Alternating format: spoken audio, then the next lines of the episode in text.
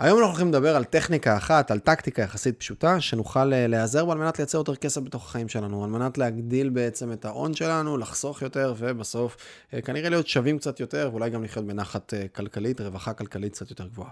היי חברים, לי קוראים מיכאל מלמדו, וברוכים הבאים לעוד פודקאסט של 5 דקות של התפתחות, שבכל פרק אנחנו לוקחים איזה נושא מסוים ומייצרים לו deconstruct כדי להבין אותו טוב יותר ועמוק יותר. אז בפרק היום אנחנו הולכים לדבר על עיקרון של השקעות, של במקום לייצר מצב מצב שבו אנחנו חוסכים, אנחנו מייצרים התחייבות, אנחנו מתחייבים.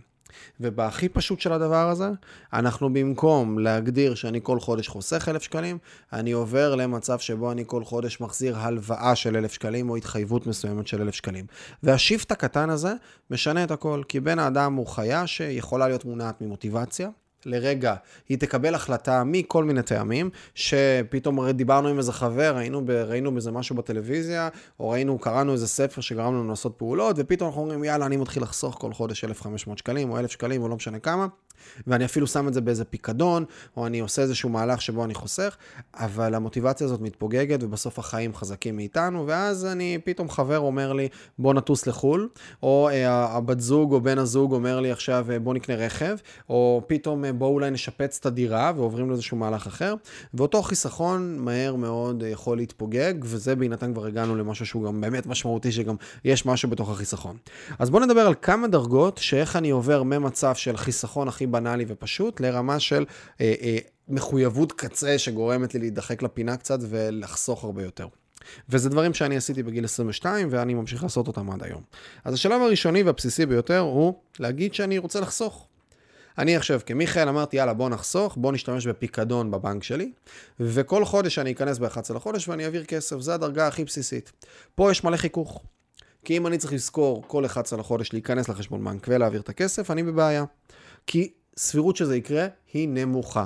וזה הדבר הראשון שאני לא רוצה לבוא ולעשות אותו, והוא לא נכון בשום מצב לאף אחד. הדרגה השנייה היא להגיד שאוקיי, כל חודש אני עושה הוראת קבע אצלי בחשבון, שמעבירה כסף מהעובר ושב לפיקדון, אני עדיין באותו חשבון בנק. זה לא נכון כלכלית מהרבה סיבות, כי הסיבה הראשונה והבסיסית ביותר היא שעכשיו הפיקדון לא מייצר שום ריבית, בסדר? שום תשואה, אין שום אחוז גידול בתוך הכסף הזה, ואז אין לזה באמת איזושהי משמעות מסוימת, חוץ מזה שאני מצליח לחסוך, שזה גם כן אחלה, אבל הכסף לא, לא עובד. הרמה השלישית היא רמה של אני פונה לאחת מחברות הביטוח או בתי ההשקעות. ואני פותח קופת חיסכון, או אני עושה איזה קופת גמל להשקעה, או אני פותח איזשהו משהו שגורם למעשה אה, לכסף לעבוד, ואני בוחר איזשהו מסלול השקעה כזה או אחר. יכול להיות מסלולים סולידיים יותר, סולידיים פחות. זה כמובן לא עצה לאף אחד להשקיע לשום דבר, כן? אני גם אומר את זה על כל מה שאני אומר כאן, כל אחד יעשה את השיקולים שלו ויבין מה הוא עושה, כי יש גם ריסקים בכל מה שאני הולך להגיד כרגע.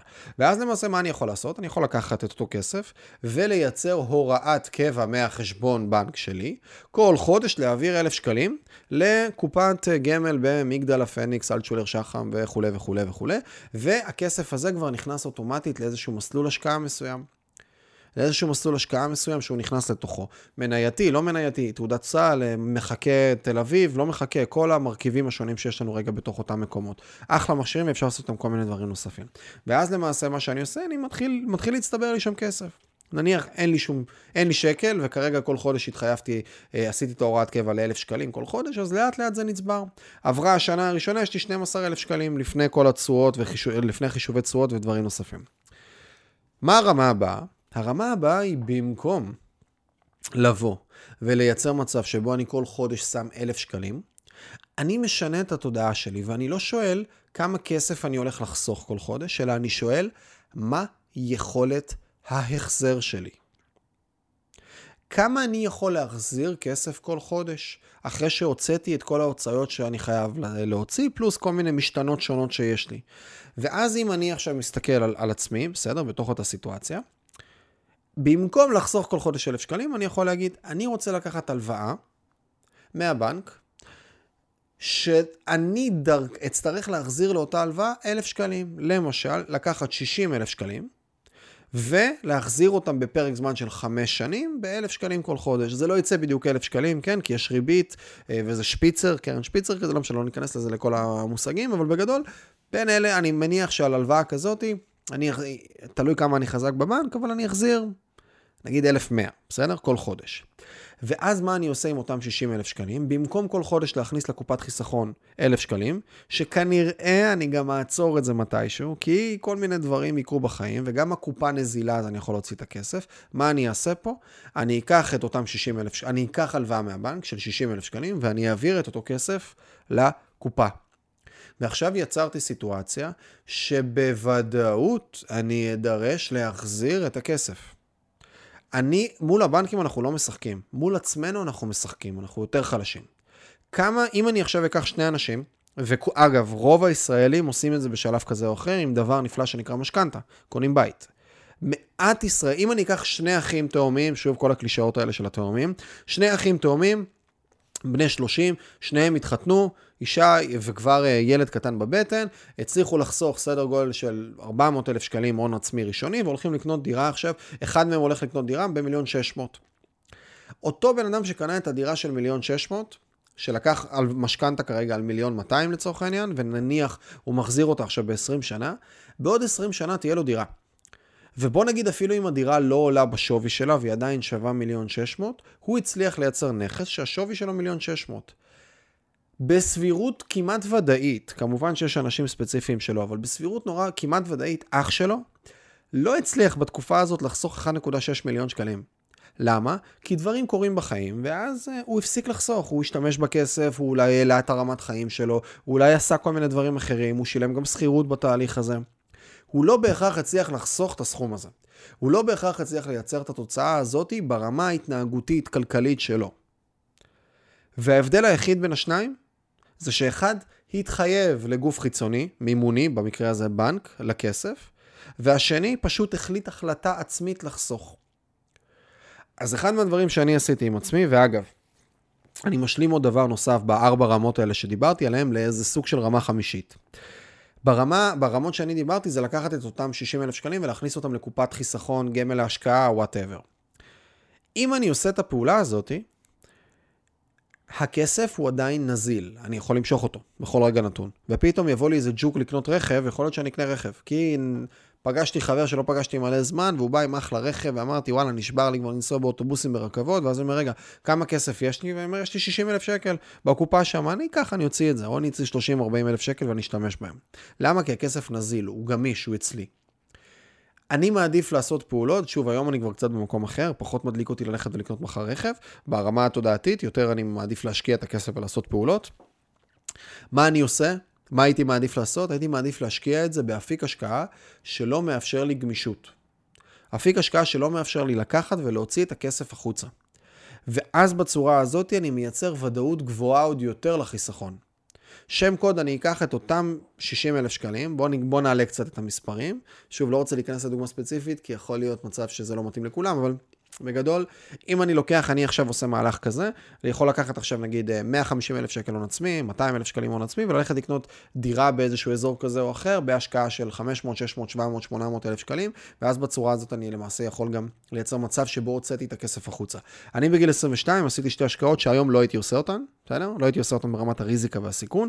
לקחתי משני בנקים שונים, מכל בנק לקחתי 100 וקצת אלף שקלים, סך הכל 200 ומשהו, שוב ילד בן 23 לדעתי הייתי, הייתי אז. לקחתי את שתי ההלוואות האלה במקביל, סדר גודל של לקחתי 100-100 ועוד 50 אלף שקלים, הלוואה אחת לעשר שנים, שזה גם הייתה טעות, הייתי לוקח אותה היום לקצר יותר, ולקחתי גם עם גרייס לשנה, והלוואה שנייה חמש שנים, שבדיוק, לדעתי עכשיו סיימתי אותה, אה, או הבנתי אותה, נשאר שם כמה גרושים ולקחתי הלוואה אחרת יותר גדולה, ועוד איזה 50 אלף שקל מחבר, לקחתי רבע מיליון שקל, 250 אלף שקלים, שוב, ילד בן 23, זה היה חתיכת מהלך, נורא, זה הפחיד אותי נורא, זה היה כזה, זה מהלך של קפיצת תודעה, ועשיתי שתי השקעות, אחת אה, מעבר לים בנדל"ן, והשנייה באיזה חברת אה, מלונאות ותיירות שקוראים לה סלינה. ואיכשהו סלינה גם. בסוף היה טוב, ובעסקה השנייה מעבר לים עד, עד עכשיו עוד לא סגור מה קורה שם, אבל שני המקומות האלה לא, לא, הייתי, לא הייתי נזיל, לא הייתי יכול להוציא את הכסף. הייתי ממש צריך להביא מישהו שיקנה ממני בסכום שבו השקעתי וכולי. זה כאילו היה איזושהי זווית כזאת יותר מורכבת בתהליך הזה. והדבר הזה, בוא, בוא נראה רגע מה יצא מההשקעות האלה, כן, שוב אני אומר, היום לא הייתי עושה את ההשקעות האלה, אבל הדבר הזה גרם ל, לרבע מיליון האלה לעבוד את הפרק זמן הזה. הדבר הזה גרם לכסף הזה לצאת החוצה, והוא לא אצלי היום, ואשכרה חסכתי ושילמתי לאורך כל התקופה הזאת את הכסף. וכבר את רובו שני שליש ממנו, סיימתי. אז הכסף הזה נחסך. עשיתי עוד פעולות נוספות שגרמו לי לחסוך עוד כסף, אבל הגישה הזאת של הוצאתי את הכסף, גם לקחתי הלוואה, ואני לא רוצה להיכנס פה ממש לגישה של מימון, אבל תחשבו שאם הכסף עושה תשואה של נגיד 7% בשנה בממוצע, נגיד, בסדר? על נגיד שוק המניות אפילו, אני לא מדבר על נדל"ן ועליות ערך והשקעות אלטרנטיביות וכל מיני יזמויות. הכי פשוט, הכי פשוט, הכי פשוט שיש. אני עכשיו עושה 7% לצורך העניין על הכסף בשנה בשוק ההון, במדד מחכה. אם לקחתי ב-day one הלוואה של 60 אלף שקלים, שאני משלם עליה ריבית של נגיד 3% אפילו, ריבית לא משהו, אבל נגיד 3% אני משלם על הריבית הזאת, הכסף עושה 7%. אז למעשה אני מייצר את הארביטראז' הזה, את האחוז הזה מעל. כמה אחוזים מעל. ואותו כסף, שאם הייתי חוסך אותו עכשיו טיפין טיפין, כל חודש 1,000 שקלים, אז בסוף הייתי עושה 7% לא על 60 אלף שקלים מהיום הראשון, פחות הריבית, הייתי עושה 7% רק על 1,000 שקלים בחודש הראשון, ובחודש השני על 2,000, ואחרי זה על 3,000 ועל 4,000. הייתי עושה 7% תשואה על סכום הרבה יותר קטן, וככה גם הייתי מרוויח פחות כסף ב-all in all. כוכבית אחרונה, ובזה אנחנו נאסוף את הסרטות, התוכן הזה, את הפודקאסט הזה. אפשר להפסיד כסף בהשקעות, וכל מה שאמרתי גם הוא לא ייעוץ, כל אחד יעשה את השיקולים שלו, יש בן אדם שאם הוא לוקח 20 אלף שקל הלוואה מהבנק, הוא לא ישן טוב בלילה. ויש אנשים שיכולים לחיות עם חצי, עם 20 מיליון שקל הלוואות מהבנק ולישון נהדר, כי הם עשו כל מיני דברים לגדר, והם גם מבינים את הסיכונים וסיכויים ומוכנים לשאת בתוצאות. אז זה לא המלצה לאף אחד לבוא ולעשות, ודבר נוסף שחשוב לבוא ולהגיד, אפשר להפסיד כסף בהשקעות. אני גם, ולפעמים רכב שנוסע ב-20 קמ"ש ועושה תאונה, אז קצת הפגוש מתעקם. וזה באסה, ומחליפים ביטוחים ועושים אירוע. רכב שעושה תאונה ב-140 שקלים, זה לא רק, ב-140 קמ"ש, אה, אה, זה לא רק הפגוש מתעקם. בסדר? הרבה פעמים גם אפשר לאבד את החיים. אז כשאנחנו עושים את הפעולות האלה שהן בסקייל יותר גדול, ואני עם כסף שהוא כביכול לא שלנו, שבאנו והלווינו, אבל השארנו את ההתחייבות, אם אנחנו עושים טעויות שם, המחירים יכולים להיות גבוהים. יכולים להיות גבוהים ואפילו גבוהים מאוד. אז צריך להיזהר ולהבין מה נכון לכל אחד.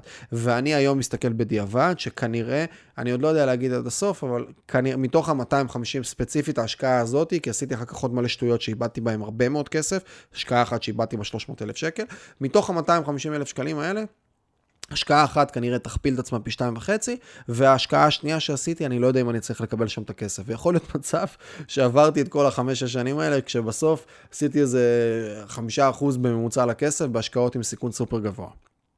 וצריך לבוא ולהבין את זה, שזה חלק מהעולם וזה חלק מהגידור סיכונים, זה למה הייתי גם אומר שהיום אני לא הייתי עושה את ההשקעות האלה, כי אני מחפש דברים יותר יציבים, סולידיים, ברורים, שלא מעניין אותי לבוא, לא מחפש את הסיבובים הגדולים, מחפש סיבובים שהם יציבים וטובים, וכל אחד צריך לבוא ולהבין רגע, שבסוף, אם אני לוקח עכשיו הלוואה מסוימת ואני משקיע אותה, יכולה ללכת. יש מקומות שזה פחות סיכון, יש מקומות שזה יותר, אבל צריך לבוא ולקחת את זה בחשבון. בוא נגיד, לא הייתי לוקח 60 אלף שקל ושם על האדום בקזינו, כמו שלא הייתי לוקח 60 אלף שקל ושם עכשיו על קריפטו.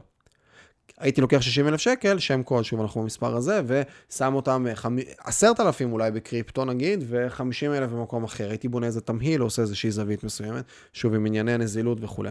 ואני עוד פעם אומר, אין המלצה בכל מה שאמרתי עד עכשיו, כל אחד צריך להבין את הפרופיל שלו, את הניהול סיכונים שלו, את המקום שבו הוא נמצא בחיים, את המחיר טעות. כמה כואב לבוא ולאבד או להפסיד חלק או לעשות, או כמה מסוכן בשבילי להתחייב כלכלית עכשיו להחזיר החזרים כאלה ואחרים. כל אחד צריך לבוא ולקחת את הדבר הזה בעצמו.